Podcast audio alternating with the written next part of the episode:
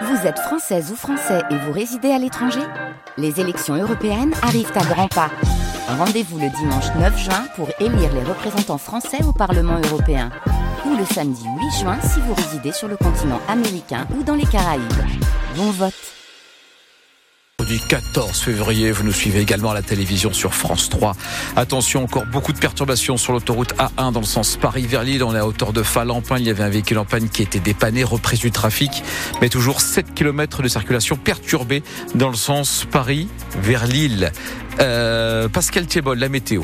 Euh, retour de la douceur hein, ce matin entre 7 et 9 degrés déjà, 11 à 13 pour cet après-midi et un ciel partagé entre nuages éclaircis et quelques ondées. Mais Pascal, le procès de Damien Castelin pourrait ne pas reprendre ce matin devant le tribunal de Lille. L'audience en tout cas a été interrompue dans l'après-midi d'hier après le malaise d'un des deux assesseurs et on saura tout à l'heure à 9h si le procès peut continuer.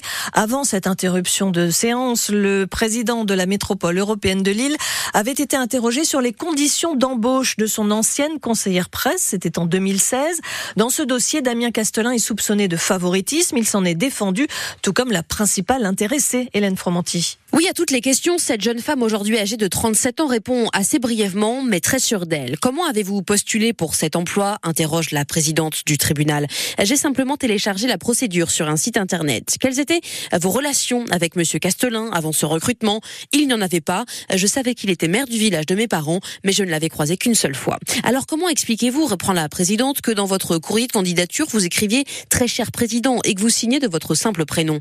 Je fais de la communication, ça fait malheureusement partie ma façon d'être et de mon langage. Et pourquoi avoir écrit directement à Monsieur Castelin plutôt qu'au service RH Réponse je n'y ai pas pensé. Qu'en est-il des fortes similarités entre votre candidature et le cahier des charges du poste? Eh bien, je ne comprends toujours pas en quoi c'est un problème. Ce ne sont que des termes anodins et basiques quand on travaille dans le milieu de la communication. Heureusement que c'est similaire d'ailleurs. Autrement, cela signifierait que je postule sur un métier que je ne connais pas. Et cette ancienne collaboratrice de conclure, je n'ai rien à poser à personne, je n'ai fait que proposer ma candidature à la Si le procès reprend bien ce matin, ce sera l'affaire dite des pierres bleues qui sera examinée par le tribunal. Damien Castelin soupçonné d'avoir reçu donc ces pierres bleues en cadeau de la part d'Eiffage, le groupe de BTP retenu pour la construction du stade Pierre-Mauroy. La garde à vue de l'automobiliste qui a provoqué la mort de quatre promeneurs lundi matin à Steinbeck doit se terminer euh, ce matin à 9h. L'homme de 51 ans est interrogé sur les circonstances de la collision avec le groupe qui se trouvait sur un trottoir. Il affirme s'être endormi au volant. Les expertises techniques et scientifiques ainsi que l'appel à témoins doivent permettre d'établir euh, plus certainement le déroulé de l'accident. Les deux policiers du commissariat de Douai qui étaient accusés de harcèlement moral et d'agression sexuelle pour l'un d'entre eux ont été condamnés hier à des peines de prison avec de 10 et 12 mois.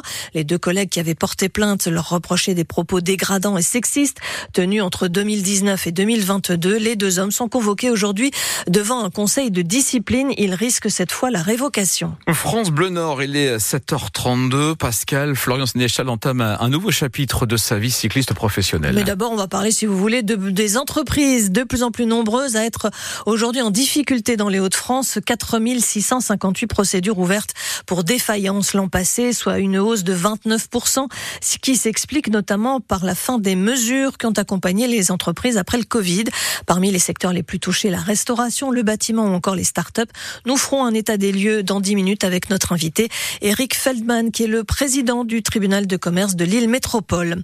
La CGT édite le premier recueil des risques de cancer liés au travail dans les mines.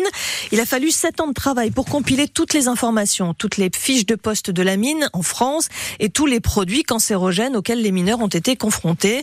Un recueil qui pourrait permettre aux anciens mineurs de faire reconnaître plus facilement une maladie professionnelle et aux généralistes de mieux identifier certaines pathologies liées à ces métiers.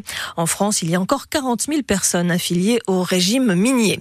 C'est place Vendôme à Paris que sera rendu tout à l'heure à midi l'hommage national à Robert, euh, Robert Badinter.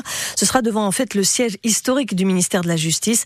Cérémonie présidée par Emmanuel Macron. La famille famille de l'ancien garde des Sceaux n'a pas souhaité la présence du Rassemblement national ni de la France insoumise.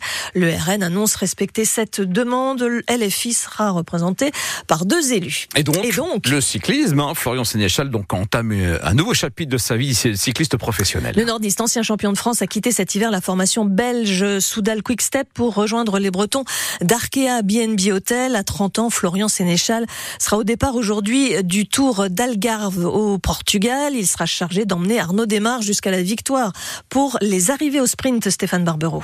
Changement d'équipe, mais pas de préparation pour Florian Sénéchal. En stage encore cet hiver en Espagne, comme beaucoup de cyclistes professionnels. Le plus gros changement, c'est surtout l'ambiance, à l'écouter. Il y a beaucoup d'échanges dans l'équipe et je pense que c'est peut-être la clé du succès et la clé de, de passer un cap supérieur. Ils ont l'oreille attentive, ils sont ouverts à toute critique. C'est surtout ça qui a changé en fait. Et voilà une équipe qui veut monter, qui sait qu'elle a fait des erreurs. On sent que l'envie est là. Changement de climat donc cette année par rapport à Soudal Quickstep au budget deux fois plus important. Changement aussi d'alimentation alimentation chez Arkea. Attention, c'est pas un détail. J'ai pu euh, manger ce que je veux sur le vélo parce que j'avais des gros problèmes de transit. Il y a eu pas mal de courses même où mon ventre m'a lâché et j'étais pas opérationnel. Il faut manger énormément sur le vélo. Donc on doit atteindre du 120 grammes par heure de glucides sur 5 heures de vélo. Des fois, ça peut faire mal au ventre. Donc si euh, l'équipe fournit un produit euh, trop acide, ça peut perturber le transit du coureur. Mais voilà, avec Arkea, euh, c'était vraiment de la qualité, ce qu'on avait euh, dans nos poches au ravito. Euh, je pense que je peux encore m'améliorer grâce à ça. Et pourquoi pas briller sur les classiques du début de saison, les Flandriennes,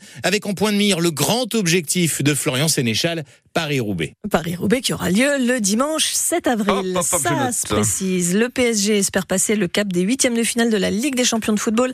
Après cinq échecs en cette participation, les footballeurs parisiens reçoivent ce soir la Real Sociedad, septième du championnat espagnol et qui doit composer avec plusieurs joueurs absents. Début de la rencontre à 21h. Et puis la Coupe de France de volley s'arrête en quart de finale pour les joueurs de Tourcoing et de Cambrai, battus hier soir respectivement par Poitiers et par Nantes.